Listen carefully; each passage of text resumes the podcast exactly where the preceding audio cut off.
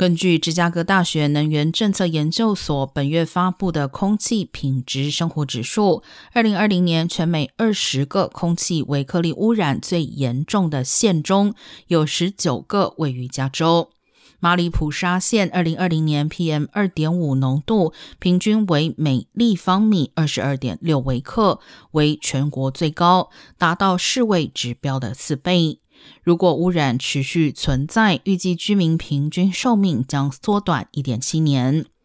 布特县是加州污染第二严重的县，浓度达到每立方米十九点五微克。虽然报告没有追踪颗粒物的来源，但先前研究显示，火灾日益增加是主要原因之一。